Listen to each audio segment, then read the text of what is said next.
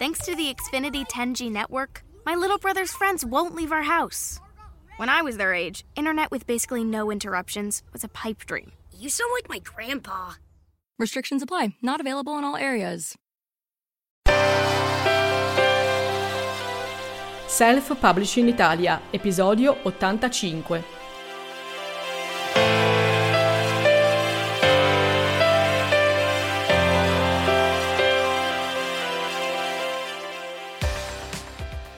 Il libro cartaceo è morto?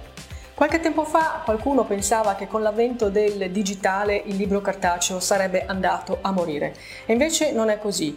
Anzi, il libro cartaceo tiene e tiene molto bene. Allora, se tu finora potevi immaginare o pensare che il self-publishing fosse una strada fondamentalmente dedicata alla pubblicazione dei libri in formato digitale, quindi in formato ebook, o se nel tuo percorso di self-publishing finora hai pensato di pubblicare i tuoi testi solo in formato digitale, io oggi vorrei farti riflettere, perché secondo me ci sono almeno tre motivi per cui vale veramente la pena pensare a pubblicare il tuo libro non soltanto in formato ebook, ma anche in formato cartaceo. Primo motivo, innanzitutto perché non ti costa di più. Questo è un motivo in realtà già di per sé eh, che basterebbe a eh, spiegare perché secondo me dovresti farlo. Nel momento in cui tu realizzi un libro, le spese maggiori, come sicuramente sai, sono le spese di revisione, quindi l'editing, e poi le spese di eh, impaginazione o di eh, creazione di una copertina.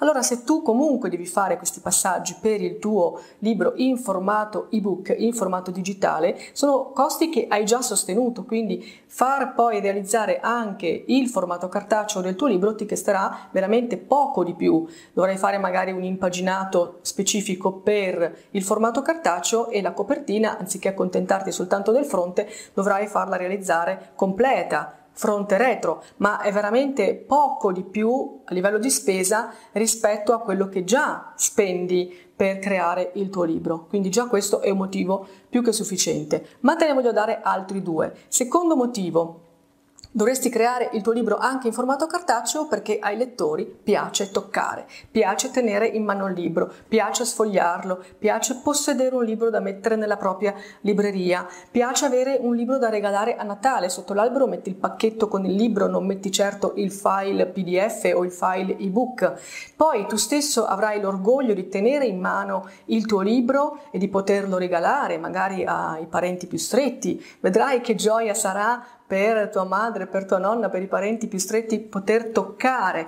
il frutto del tuo lavoro. Quindi sicuramente anche questo è un validissimo motivo. Ma non basta, te ne do un terzo, che è ancora più importante, perché più importante sicuramente dell'apprezzamento di parenti e amici è l'apprezzamento dei lettori.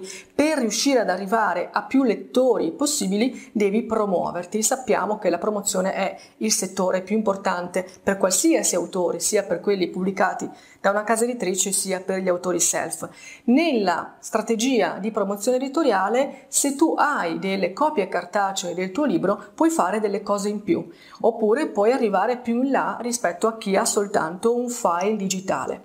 Per esempio, se devi chiedere delle recensioni a del, dei blogger o a dei giornalisti, scoprirai che molti di loro preferiscono, danno la preferenza a libri che eh, ricevono in formato cartaceo se hanno una lista di letture, una lista di titoli da leggere e poi da recensire, danno magari la priorità ai libri che vengono loro spediti in formato cartaceo. Perché? Perché significa che l'autore ha preso molto sul serio la propria carriera, la propria realtà editoriale, crede veramente nel proprio progetto, tanto da impaginarlo, farlo stampare e poi spedire una copia omaggio al giornalista, al blogger.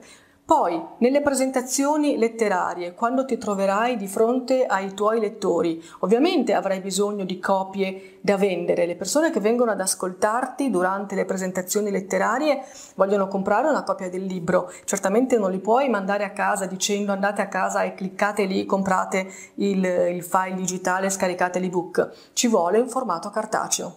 Ebbene, già con questi tre motivi ce n'è a sufficienza per decidere, se non l'hai già fatto, di pensare a creare il tuo libro anche in formato cartaceo. Ma ti voglio dare un motivo in più. Avevo detto tre, voglio dartene uno in più, che è quello che con il formato cartaceo puoi guadagnare di più. Sappiamo tutti quanti molto bene che gli ebook vengono venduti generalmente a pochi euro, soprattutto la narrativa che viene venduta veramente a pochi euro. Il formato cartaceo per forza di cose, perché c'è un prezzo minimo di stampa da coprire, viene venduto a prezzi più alti. Il lettore questo lo sa, il lettore è pronto, è mentalmente già predisposto se vuole comprare un libro cartaceo a spendere di più rispetto a quello che potrebbe spendere se comprasse lo stesso libro in formato digitale. Ma questo significa che anche la tua parte, la tua percentuale, la tua royalty di autore è maggiore.